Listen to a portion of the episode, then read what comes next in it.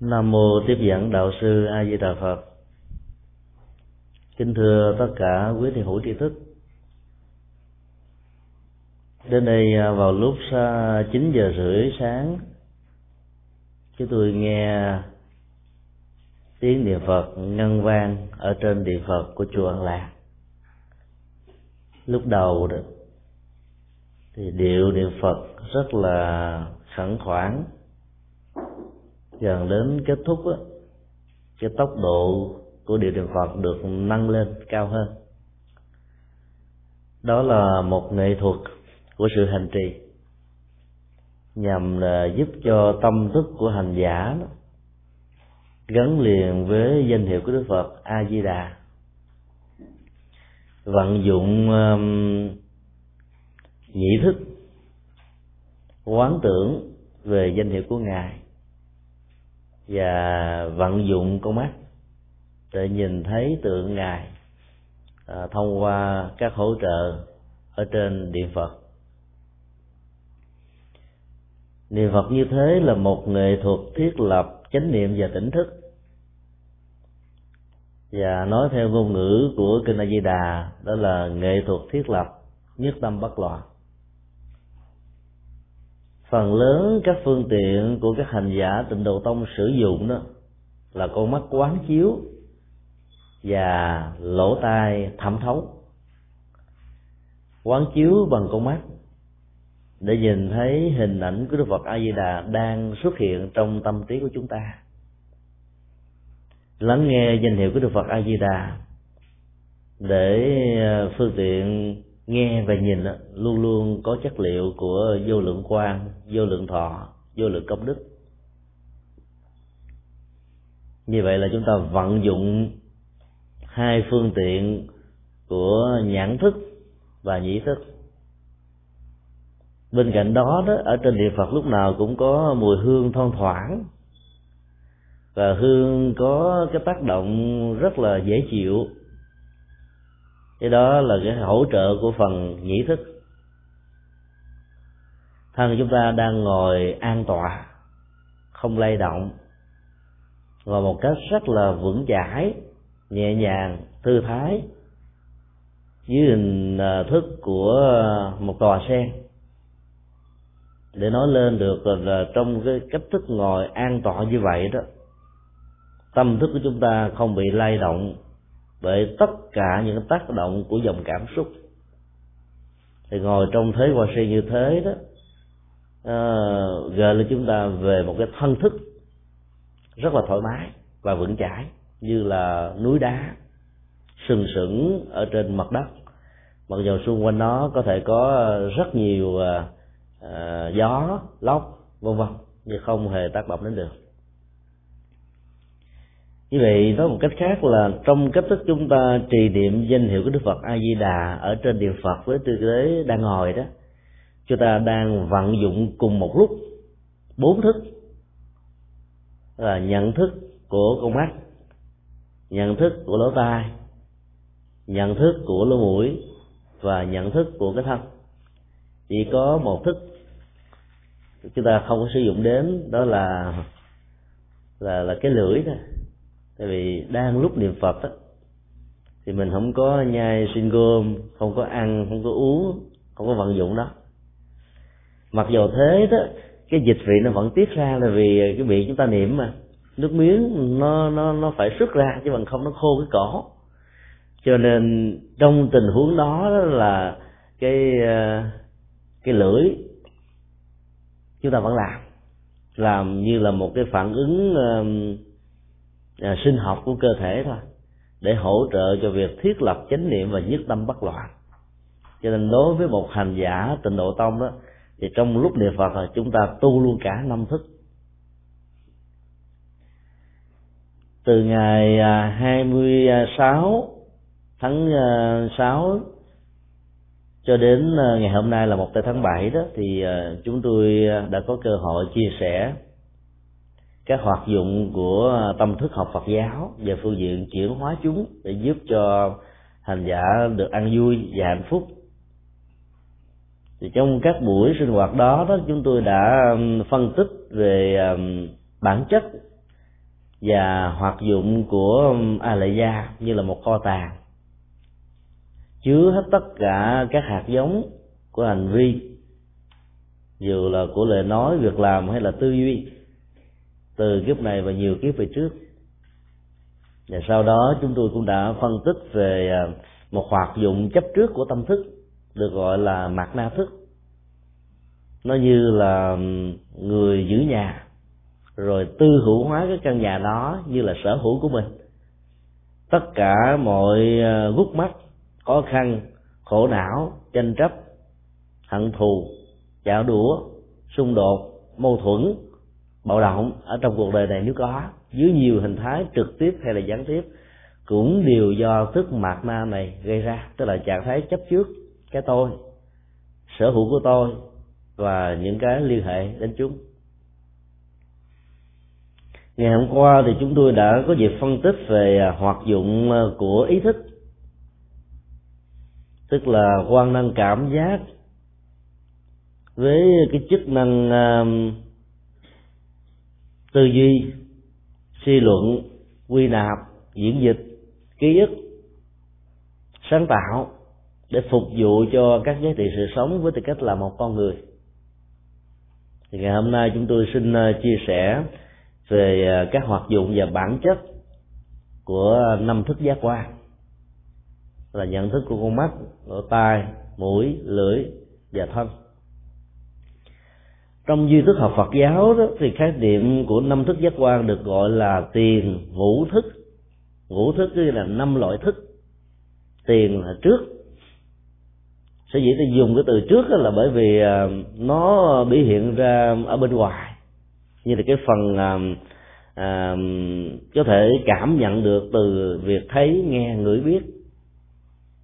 À, thức thứ sáu là ý thức. Mạt na là thứ bảy a la gia là thứ tám cho nên khi so sánh đối chiếu với hai loại thức quan trọng mà đối tượng chuyển hóa là là đó đấy ở đây không gì khác hơn là mặt na và ý thức. Cho nên những cái đi trước đó được gọi là tiền. Ở trong duy thức tam tập tụng đó, chỉ có một bài kệ nói về à, bản năng của năm thức giác quan này.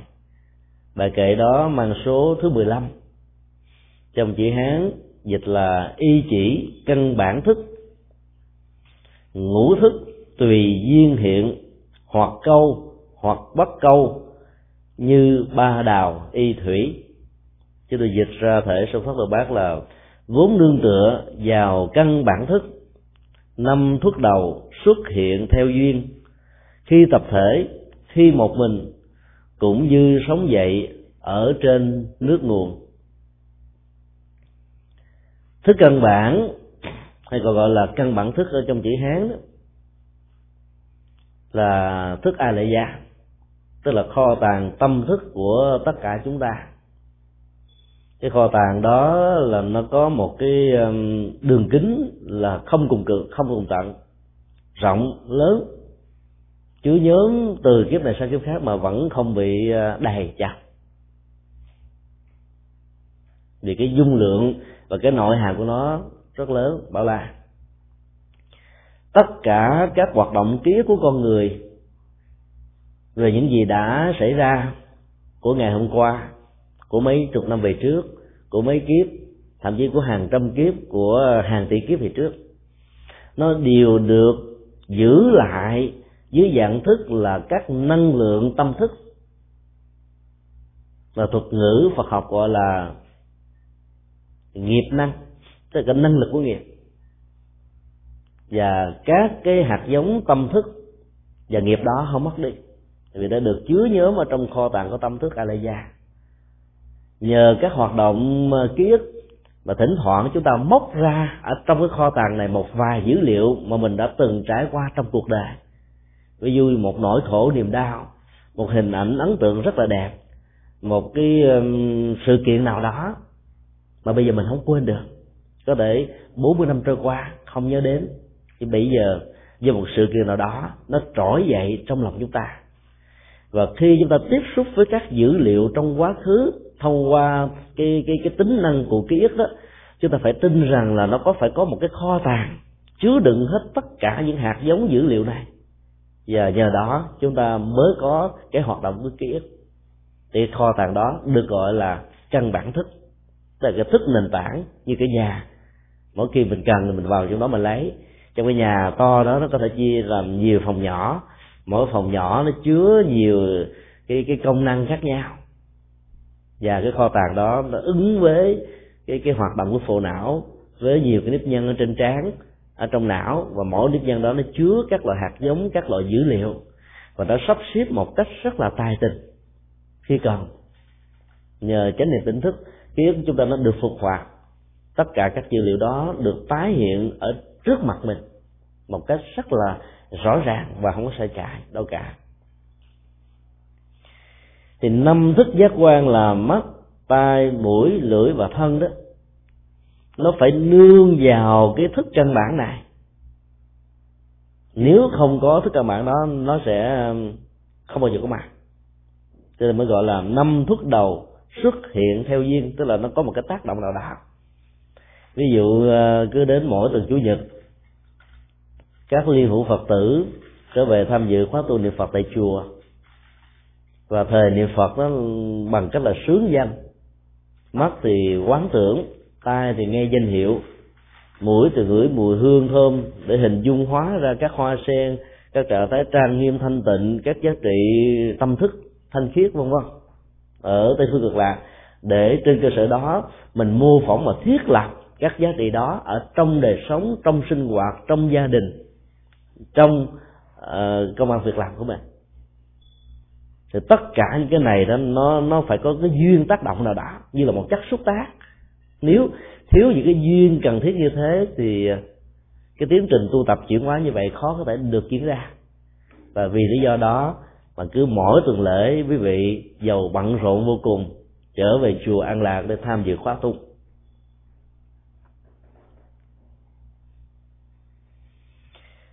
Bản chất của các thích giác quan đó nó ứng với lại tánh cảnh và hiện lượng. Đây là hai khái niệm uh, đó là mới mẻ đối với quý vị. Tánh cảnh là bản chất của mọi sự vật hiện tượng như chính nó là chúng ta có thể tạm gọi là thin in excel. Là nó không hề có bất kỳ một nhận định đánh giá uh, phê bình phân tích ở trên đó bằng cách là định danh dán nhãn và móc môi hết tất cả những thành kiến ác cảm thiện kiến hay là thiện cảm ở trên đó thì bản chất của sự vật như là đối tượng nhận thức trong tình huống này được gọi là tánh cảnh. Thể hiện đúng với bản chất của nó thì hoạt động của năm thức giác quan đó, nó chỉ dừng lại ở cái mức độ tánh cảnh và đó là mức độ khá lý tưởng. Nếu trong sinh hoạt thường nhật và cuộc sống hành trì, nếu mình giữ được cái cái cái nhận thức của các giác quan đối với tánh cảnh của nó ở mức độ đó đó, thì việc chứng đạo rất dễ dàng, không khó khăn gì hết. Nhưng sau cái ờ, thời gian tích tắc của tánh cảnh như vậy đó, thì phần lớn chúng ta có thói quen là sử dụng ý thức để lý giải nó. Khi con mắt nhìn chúng ta phải lý giải rằng là cái nhìn này là nhìn đẹp hay nhìn xấu nhìn ấn tượng không nhìn ấn tượng không không nó hoạt động lên liền. Nghe âm thanh này mình sẽ nói đây là âm thanh của uh, uh, bảo yến hay là uh, thanh tuyền hay là út bạch ôm, uh, út trà ôn út bạch lan gì đó tức là mình phân định và mình nói cái giọng này bây giờ già quá rồi không còn hay nữa còn cái giọng này hấp dẫn hơn. Chẳng hạn như thế. Trí thức chúng ta đang có cái khuynh hướng luôn luôn là nhận định đánh giá kéo theo sau. Với hàng loạt các cặp tính từ hàng loạt các cặp trạng ngữ hàng loạt các động từ. Và thông qua tính từ động từ trạng ngữ được uh, tư duy ở trong não hay được thể hiện qua ngôn ngữ đó chúng ta đã thể hiện thái độ của chúng ta đối với thế giới đối tượng à. và càng thể hiện nhiều thái độ nhiều chừng nào thì chúng ta xa rời với bản bản chất tánh cảnh của các thức giác quan. Cho nên chúng ta đã không còn được cái cái cái bản chất trang nghiêm thanh tịnh như ban đầu mà tánh cảnh có thể cung cấp cho các giác quan của chúng ta. Về bản chất nhận thức đó, thì à, các thức giác quan nó thuộc về trực giác nó chỉ đơn thuần là như là những cái tấm gương soi thôi. Không hề kéo theo bất kỳ một thái độ nào. Các thái độ, nếu có, nó là thái độ của ý thức thôi. Và ý thức nó làm cho con người có thói quen nhận định đánh giá như vừa điêu trong thuật ngữ của di thức học, nó có hai khái niệm, đó là phù trần căn và tịnh sắc căn. Phù là cái um, ngoại nhiên cái trương sình cái biểu đạt cái thể hiện cái hình thức bên ngoài.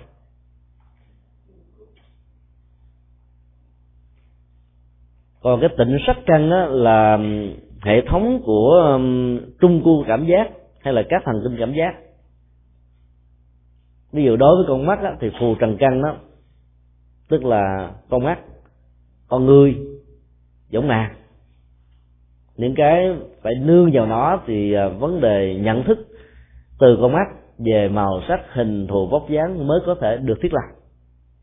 Còn cái tịnh uh, sắc căn tức là cái cái cái năng lượng vi tế khó có thể nhìn được bằng con mắt của mình.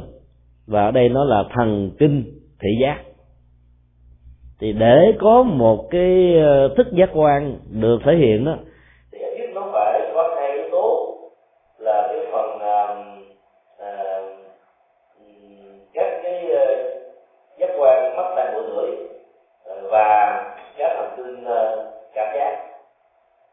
hai yếu tố đó, nó hình thành ra bản chất của sự giác quan. Tại hầu hết tất cả các thứ giác quan như là thị giác, tính giác, thú giác, vị giác và xúc giác đều hoạt động và gắn liền với bộ não. Và nó được cái lớp vỏ não bảo vệ, cho nên nó rất là nhạy cảm và dễ dàng thể hiện hoạt động. Vì não bộ là trung tâm của tất cả các hoạt động thần kinh.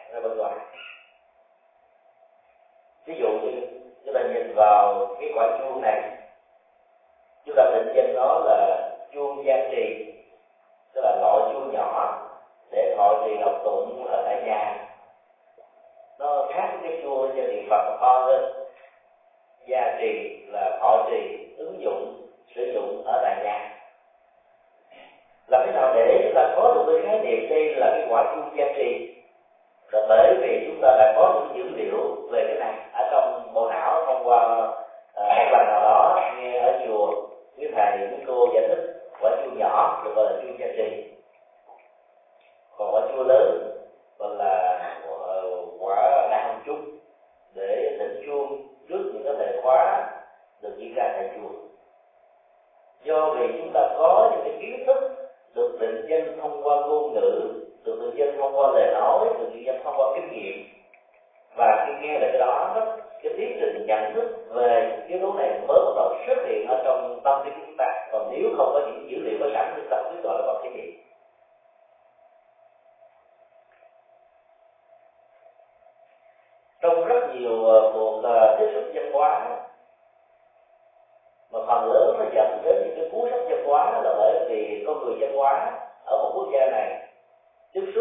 văn hóa ở những quốc gia khác mà chưa hề có được cái dữ liệu thông tin về văn hóa có sẵn đó, thì ờ, họ cảm thấy là nó bị va chạm, xung đột với lúc và ứng xử trước những cái va chạm xung đột đó có nhiều người đã trở thành rất là tiêu cực, chủ quan, lấy các dữ liệu văn hóa của mình làm nền tảng để so sánh, đối chiếu, nhận định, đánh giá những nền văn hóa còn lại.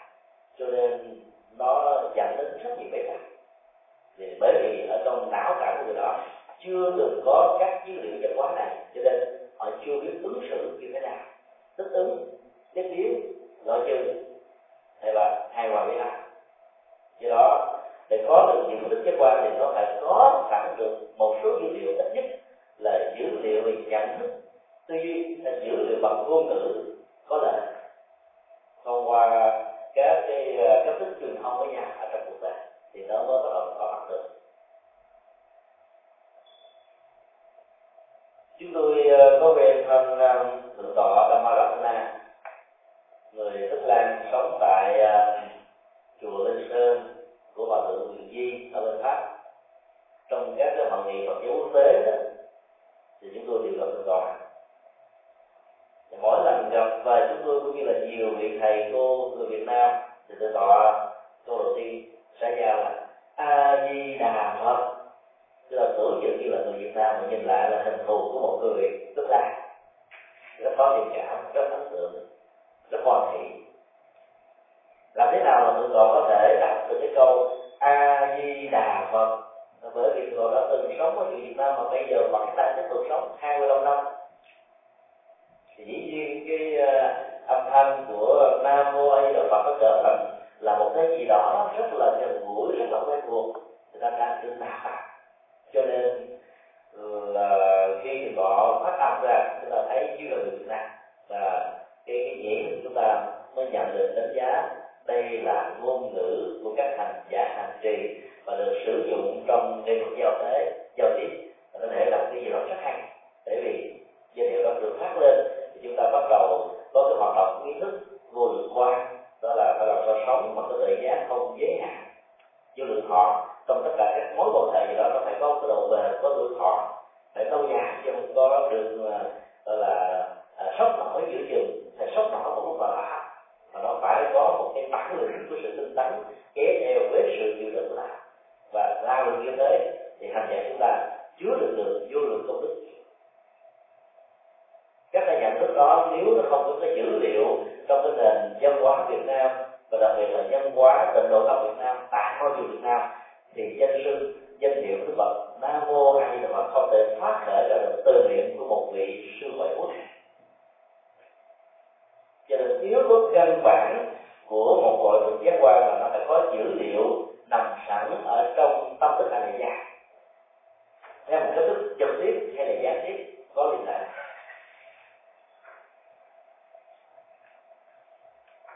thứ nhất là nhãn thức nhãn thức nó cần phải có một số yếu tố để hình thành ra cái thấy của con mắt.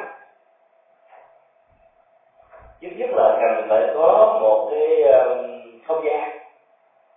Khi chúng ta nhìn mà nếu không có không gian không có uh, vị thế không có phương vị không có cái góc độ đấy thì nhìn không thể thiết lập được.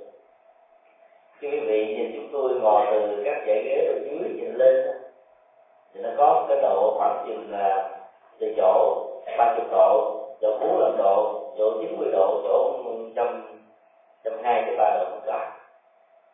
Và từ những cái góc độ đó, quý vị sẽ nhìn thấy con người chúng tôi bằng nhiều hình thù nhiều cái góc khác nhau.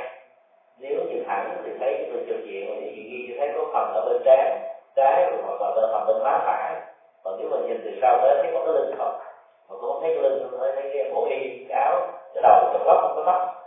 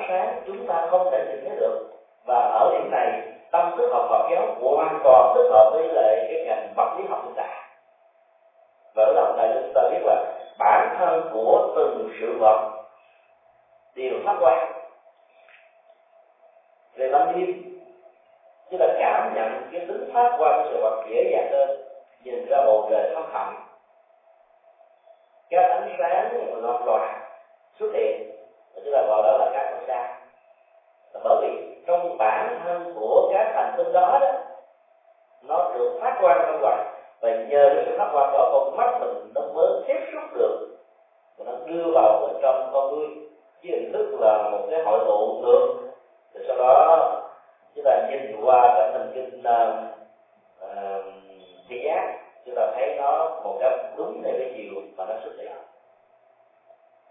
Giờ thiếu ánh sáng đó, thì uh, tiến trình nhận thức của nhãn thức để có là cái kiến thức của con mắt đó khó có thể được thành tựu.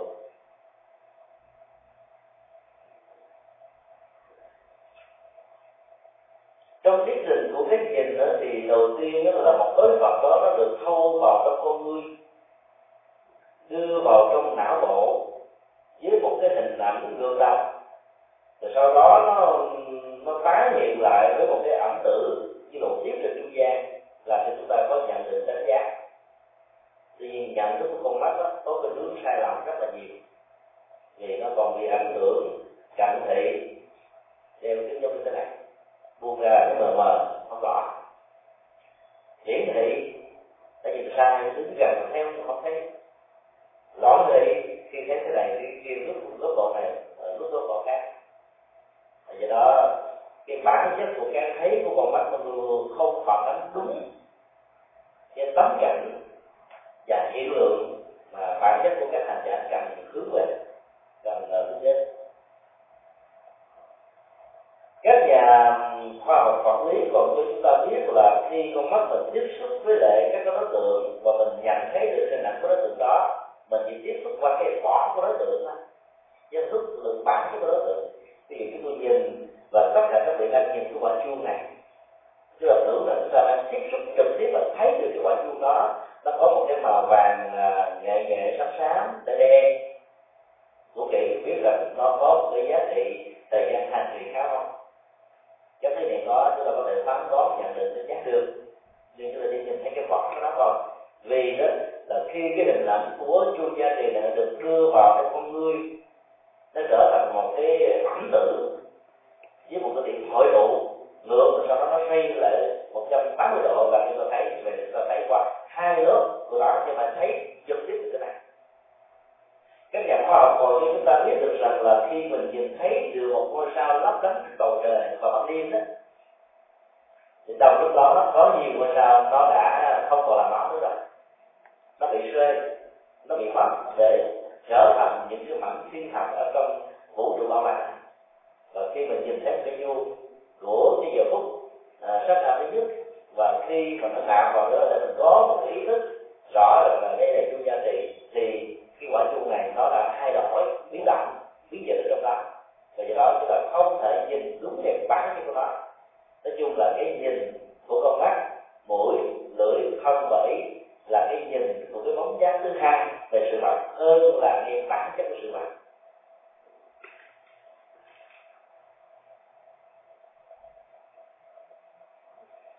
ngày hôm trước tại Tiên chúng tôi có đưa ra một cái bài thơ của Tôn Đôn Ba mô tả về núi lục Sơn.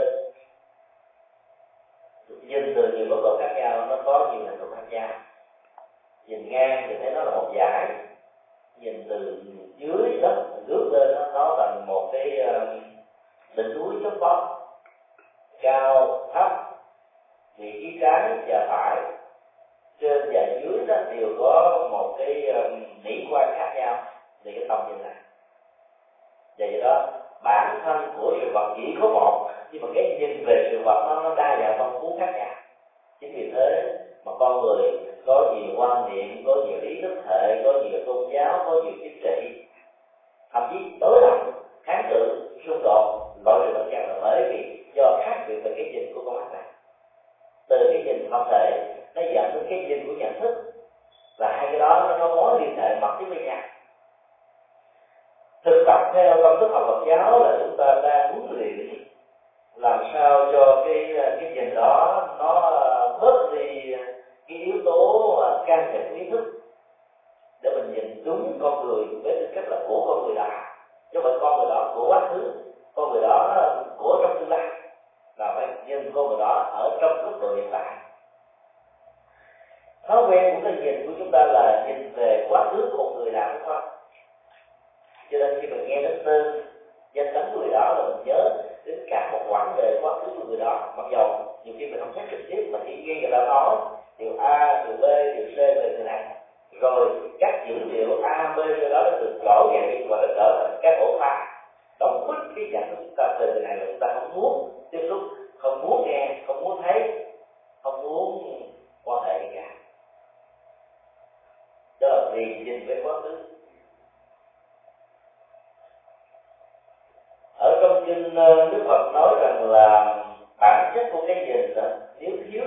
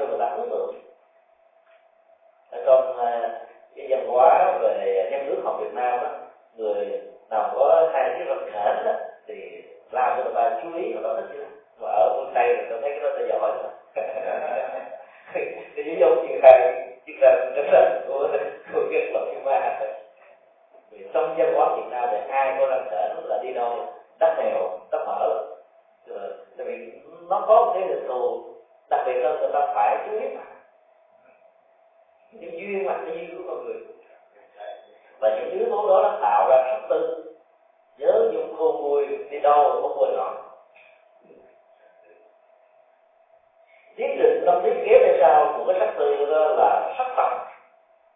Sẽ tìm kiếm để thỏa mãn. Thương một người nào đó một nhiều. nếu như không gặp người đó thì cũng nổi. Cho nên sáng ráng và à, canh cái con đường của người đó đi ngang qua. Đứng chút xíu đừng chút xíu không thấy người đi ngang qua rồi cảm thấy khó mà tôi nhớ chung đi về.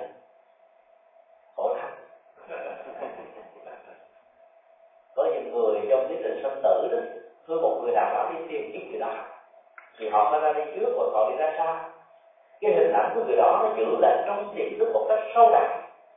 Đó là mẫu người ý trung nhân tức lý tưởng và khi sinh ra trong cuộc đời không tìm thấy được người đó. Rồi biết bao nhiêu người đến hỏi, cưới, người này đều từ chối giàu cái cái cái giá trị, đạo đức, nhân cách, rồi phẩm hạnh, cũng như là ngoại hình vị trí xã hội, vai trò địa vị chức phước quyền thế, có thể cao, nhiều, hấp dẫn hơn cái người ý chung nhân đó, nhưng mà người này không cảm thấy thấp thêm. Cái sắc tầm của người đó, nó đang trở thành như là một cái dấu ấn. Còn cái gì mà ngoài cái tầm này nó trở thành như là không có quan tâm được.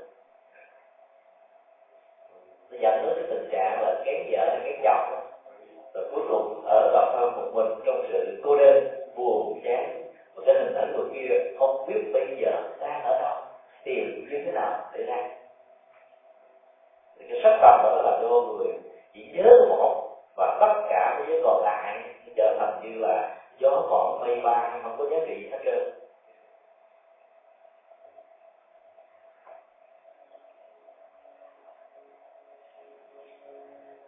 Sau cái sắc tầm nó có thể dẫn tới một thái độ tâm lý là sắc tứ? Sự chú tâm về hình thái đó. Tìm kiếm gặp rồi tức là phải ráng lên nhìn nhắm nhắm cho nó đã con mắt vậy đó.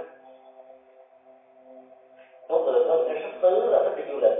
Một năm mà không đi du lịch ở nước này, nước kia là chuyện không hỏi tại sáng mà đặt cái cái vacation trước. Rồi nếu vợ cho chồng cho là phải đưa lý do nó giờ bị căng thẳng, cái quá, họ bật lắm, họ phải đi. Để giải quyết đó cái cái tới tứ đó nó làm cho người ta phải chú tâm tới nhìn một cái rồi còn lại. Chúng tôi được biết là à, trong khoảng là một năm trở lại đây đó thì à, các nhà khoa học do Hoa Kỳ đã, đã đưa một chương trình du lịch khá hấp dẫn du lịch mặt trời mặt trăng. Thì giá vé khuyến mãi bây giờ đó là bốn trăm ngàn đô cho một người. Và nếu ai mua trong giai đoạn này thì bốn trăm ngàn còn sau đó một năm là mua có thể lên năm trăm sáu trăm bảy trăm tùy theo cái luật cung cầu là những người giàu đó giàu người ta không biết là thỏa mãn cái cái hạnh phúc ờ, về con mắt của mình một cách nào? Cho nên đi tìm những cái ờ, là sắc tướng. Cái cái cái, cái phần mà sắc tướng, đó. Tới để nhìn cái bộ dạng của mặt trăng ra làm sao. Theo nhà thơ tô đông pha của phật giáo về lại nhìn thấy không gì lạ buồn cỏ tôi ờ, sơn sống trước gian tức là chưa khi chưa khi đi ờ, khi chưa đi đến á, nghe người ta kể rồi thấy nó thôi tới đó mà không đi du lịch chỗ này không được gọi là chỗ người du lịch đúng địa đúng địa luôn. Đúng dắt chơi tới trung quốc mà không đi ờ, cứ đại danh sơn là về chịu không nổi qua ấn độ mà không đi quốc phật tích là không phải là phật tử là cái nhu cầu của cái sắc tướng đó nó nó, nó khống chế con người ta ghê luôn ta phải đến mà đến rồi về lại không gì lạ. Cũng là mùa cỏ cũng là lô sơ cuộc sống thế gian. Ngàn xưa nó vẫn như thế ngàn nay nó vẫn như thế ngàn sau nó vẫn như thế thôi.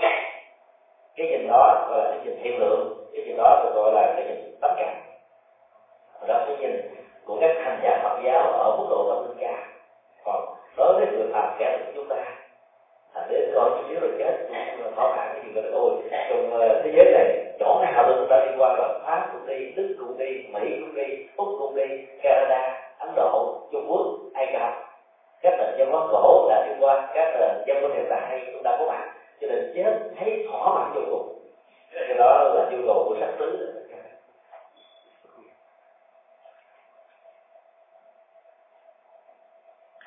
cái nguy hiểm lớn nhất đó là sát dục từ cái sắc tứ nhìn ngắm cái gì đó đóng mối trừng trừng con mắt lên nó dẫn đến cái tính cách tư hữu hóa và yếu tố tính dục nó có độ xuất hiện, nhất là trong những cái sắc tứ nó mang tính cách là nam và nữ. Hoặc là đối với những người đồng tính với cái nữ với nữ, nam với nam. Nó trở thành cái đối tượng ám ảnh, tâm thức và đã tạo ra cái vùng từ trường của sanh tử trong ba cõi và sáu đường là sắc dục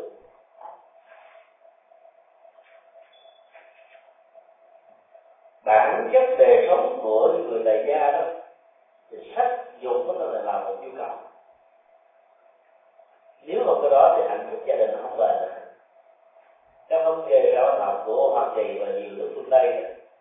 Phần lớn những cuộc ly dị là do một trong hai người bị trúng chặt về cái mặt dung và nói ra nó trước, nó là nó khó cho nên ta phải đưa lý do a, b, c, cho nên tới nó bị không chế được cái này và cũng vì cái này mà không được đến với nhau, với cái là vợ và chồng. Như là những người bạn tình, rồi bạn đường, vân vân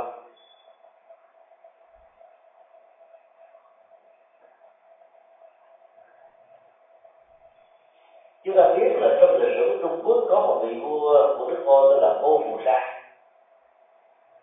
Mê tây ni chỉ là điều độ. Và cái tiến trình của sắc tưởng sắc tư sắc phẩm sắc tứ rồi nó sắc dụng nó diễn ra như là cái phản ứng kéo để sao? Bao nhiêu là cung tầm mỹ được đẹp hơn nhiều lắm mà nó không mê.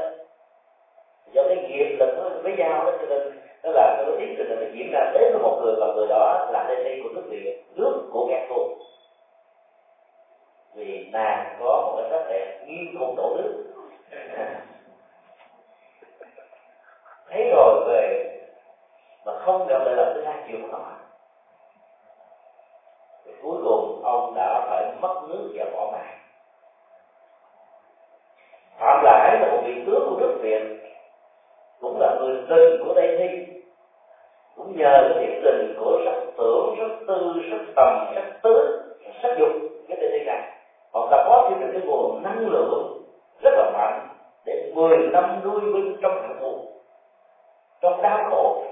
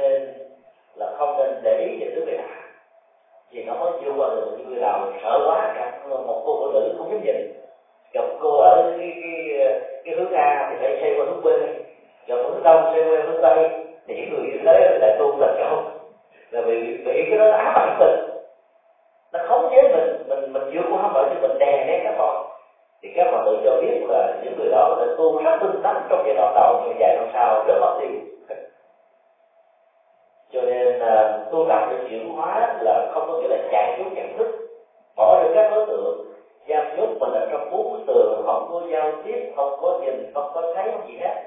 Mà phải làm chủ được cái nhìn và cái thấy nó ở trong môi trường hoàn cảnh mà mình đang có mặt, thì mình mới vượt qua được mà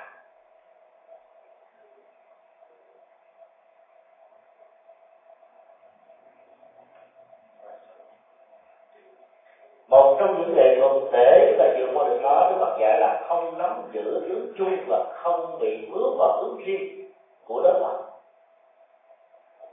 toàn bộ các giá trị thẩm mỹ của con người là nó rơi vào cái hướng chung và hướng riêng. Hướng chung nó có một chủng loại đó đó là con người hay là động vật. Động vật nó là có cánh động vật chân cạn động vật bò sát động vật uh, uh, ở dưới uh, thủy độc. Và mỗi một loại hình nó khác biệt nhau không có cái nào loại nào những loại nào giống với nhau. Còn trong con người là có nhiều quốc gia trong một quốc gia nó có nhiều dân tộc.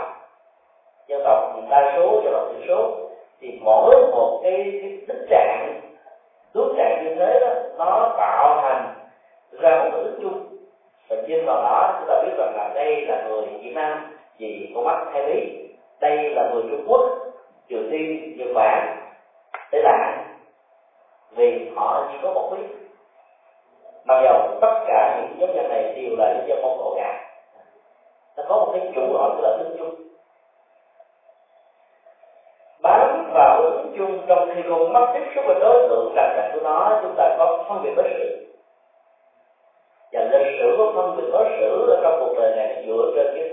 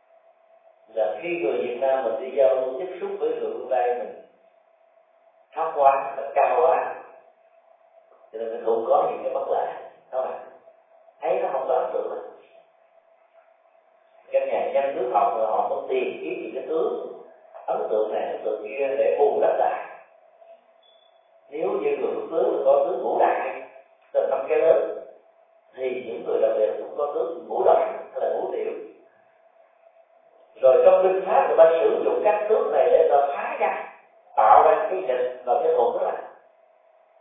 Ông tướng bên kia là có tướng ngũ đoạn thì người cầm binh khởi tướng bên đây phải là tướng ngũ đoạn thì nhờ cái phước nó thắng được cái ngũ tiểu ngũ đoạn kia, cho nên một chiến thành công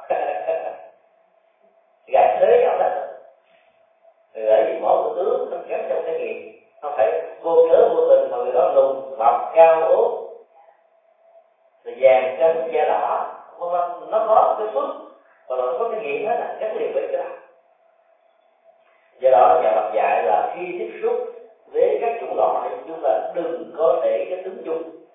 Đây là tướng đàn ông, hay là tướng đàn bà, tướng bd tướng cô ngôi. Rồi để cái đó, nó phiền não lắm. Nó sắc rối vô cùng. Và một cái điều kiện của con người đó là để ý các cái tướng riêng. Cứ một cô nào đó chỉ việc thấy có cái, cái má đúng đi đồng tiền đó.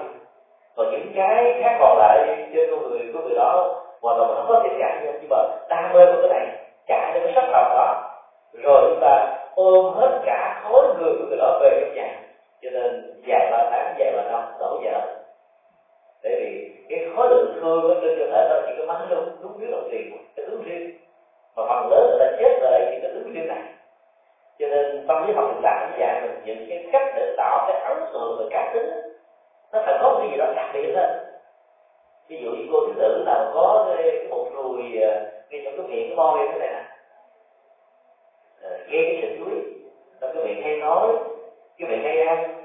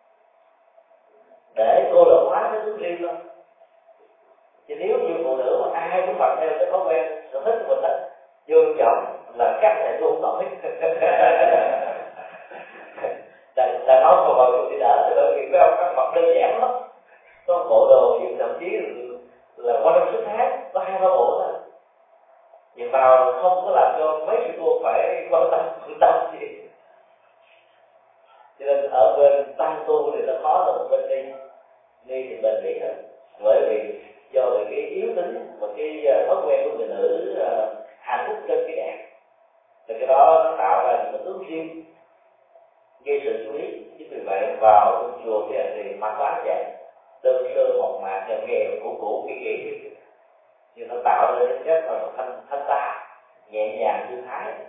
Và yếu tố của đi đó nó được giảm biểu ở mức độ tối đa. Và các hành giả khi được tập với nhau đó, nó giảm bớt cái sự chú ý lẫn nhau. Mặc dầu có thể thực tập trên một ngôi điện phật có có mặt ở trong một cái thiền đường, hay là trong một cái ờ, phật đường vân vân, mà nó không có gây ờ, những cái trở ngại khó khăn thực tập không để ý, không bám víu vào tướng chung và tướng riêng như thế đó, thì hành giả sẽ bắt đầu thoát ly khỏi những tiến trình chấp trước từ con mắt. Chấp trước từ con mắt nó có hai dạng. Dạng thích thú như cái tiến trình tâm lý chúng tôi vừa nêu là do cái sắc tưởng dẫn đến sắc tư dẫn đến sắc tầm, sắc tướng và sắc dục. Thì cái con nước thứ hai nó nó nguy hiểm hơn. Đó là mình diễn mình nhìn cái màu nào đó nhìn hình thù nào đó nhìn con người nào đó nhìn một yếu tố nào đó mình cảm thấy mình không hài lòng không thích. Có cái ác cảm có thành kiến có mặc cảm có những cái khó chịu xuất hiện và chúng ta có một cái phản ứng kháng cự do lương liền thì cái đó nó tạo ra lòng sân. Còn trong cái định nhận thức của những cái gì nó thích ứng đó, nó tạo ra lòng tham. Lòng tham đó, thì đắm nhiễm lòng sân đó, kháng cự tham á, thì nó làm cho mình quyến luyến lưu luyến không quên. Còn sân nó nó làm cho mình phải uh, gọi là rơi vào cái tình trạng là không thích mà phải hội ngộ để ra làm việc chung sinh hoạt chung sống chung đi chung. Là hai phản ứng đó. Một bên đó nó ướt át như như là nước còn một bên đó là nó nóng như là lửa hai cái đối lập và là hai cực đó tiến trình thực tập tu để chuyển hóa cái phần uh, nhận thức của con người là làm thế nào thoát ra khỏi hai phản ứng mười để cho cái phần tham từ nhãn nhận thức và phần sân từ nhận thức nó không khống chế ám ảnh. Và do đó hành giả mỗi khi tiếp xúc với cái gì đó được nhẹ nhàng tư thái ẩn tên một trong những cái phương pháp tạm thời để giúp cho chúng ta vượt qua được cái bế tắc của ờ, cái phần nhận thức, đó là thay đổi môi trường dân Việt Nam có câu là xa mặt cách lòng phần lớn chỉ nói về cái tình cảm, tình yêu đó. Mình thương người nào đó da diết lắm. Mấy ngày đầu mà không thấy hình ảnh người đó, chịu nổi cho nên phải gọi điện thoại, là gỡ một lá thơ nhờ có một câu gỡ về để thỏa mãn cái lòng kiên nhớ. Nhưng dần già, cái gương mặt của người đó, hình ảnh cụ thể người đó, mình không có cơ hội tiếp xúc nó vui dần dần, nó giảm dần dần, nó mất cái ảnh hưởng dần dần. Cách lòng áp dụng trong thức này trong tu tập rất hay. Cái đối tượng nào nó dẫn đến hai cái khủng hoảng hoặc là có lòng tham nhiễm đắm hoặc là có lòng sân loại trừ đó chúng ta chỉ cần à, hai cái đó bằng cái môi trường mới. Bởi vì cái cái cái tâm thức con người lúc nào cũng cần có một đối tượng để bám vào. Nó đưa vào con mắt để nâng cái đối tượng trở thành trọng tâm hay là trở thành bình thường này cho nên đổi đối tượng là chúng ta nhấn một cái thiên khác vào trong nhận thức của mình. Do đó cái nền nhân hóa phương tây nó gần với phật giáo ở nhiều điểm chẳng hạn như là cứ ngày thứ bảy và chủ nhật đó người ta cho nghỉ. Công việc 24 24 hoặc là suốt 7 ngày của một tuần lễ thì cái hiệu suất của công việc không bao giờ có được hết người ta nhìn thấy nó là nó ớn ớn gà gà ớn cái cổ mà. Muốn ói muốn mửa, mỏi mệt căng thẳng. Cho nên phải gọi là giải phóng nó. Bằng cách là cho nghỉ cuối tuần trở lại một công việc một cảm thấy nó thoải mái thì cái sự cho nghỉ đó là một sự thay thế môi trường. Để cho cái nhãn thức mình nó nó có một cái cơ hội tiếp xúc với những cái khác. Thì cái não trạng nó mới được hoạt động một cách điều hòa chứ còn không tiếp xúc một cái gì. Tiêu hóa nếu không phải là một nhà sư, có thực tập, có chuyển hóa, thì cái đó nếu không phải ban thì cũng hơi không khó tưởng. Tượng và ngày nay, các nhà tâm lý học đã khuyên các nhà kinh tế là cứ sau mỗi một giờ làm việc thì cho ta nghỉ năm phút còn hơn là để làm bốn tiếng rồi mới nghỉ một tiếng học cái hiệu quả công việc cứ sau một giờ ngắt nó đi để cho tâm thức đó nó được uh, được được uh, thư giãn về phương diện nhận thức. Sẽ áp dụng những phương diện tu tập này nó cũng rất là hay ở kinh tế. Còn trong tu tập đó thì cứ uh, cuối tuần và bây giờ ở nhà quý vị chúng tôi biết rằng là có một cái ngôi nhà thờ, một cái tâm linh rất trang nghiêm, rất đẹp. Thậm chí nó còn đẹp hơn ở chùa nữa. Rồi chúng ta vẫn phải đến chùa đó. Đến chùa vì ở đó nó có cái cộng hưởng tâm linh. Nó có bạn đạo, thì có thầy, rồi có phật, có bồ tát, rồi có các hương linh là thân bằng quyến thuộc của mình. Không chỉ đời này, còn có nhiều đời trước nữa. Cái cộng hưởng như thế là làm cho cái con mắt của mình tiếp xúc, mình cảm thấy mình mình mình thư thư thái hơn là hơn là ở nhà. Ở nhà rất nó tốt quạnh và ai cứ ở nhà làm việc nội trợ khoảng chừng hai năm rồi thì mình thấy mình phải chậm tục được. Tiếp xúc với các công việc trong gia đình rất là chậm tục cho nên phải thay đổi cái không gian. Và đó là cái nhu cầu giải phóng tạm thời về phương diện nhận thức đó không có căng thẳng.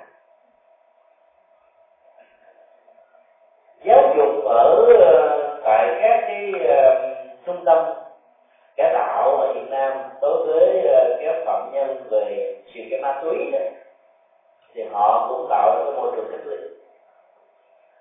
Hiện nay đó, chúng tôi thấy là có một số uh, thanh niên đã có ý thức về cái tác hại của uh, các cơn nghiện đối với hạnh phúc gia đình của mình cho nên đã tình nguyện vào các trung tâm cai nghiện như thế. Trước đây chỉ có người bị bắt hoặc là cha mẹ người đó báo với cảnh sát và muốn đưa người đó về trung tâm này để cai nghiện trong vòng à, ba tháng à, sáu tháng một năm. Nhờ có mặt ở tại môi trường đó không có cái gì à, để có thể thưởng thức thỏa mãn nó cái cơ nghiệp nó được trôi qua. Cho nên cái môi trường đó một vai trò khá quan trọng về ý thức cũng bắt đầu phải làm được cái môi trường mới. Tôi gọi là à, giáo dục thông qua lao động thông qua hai bản môn được cách ly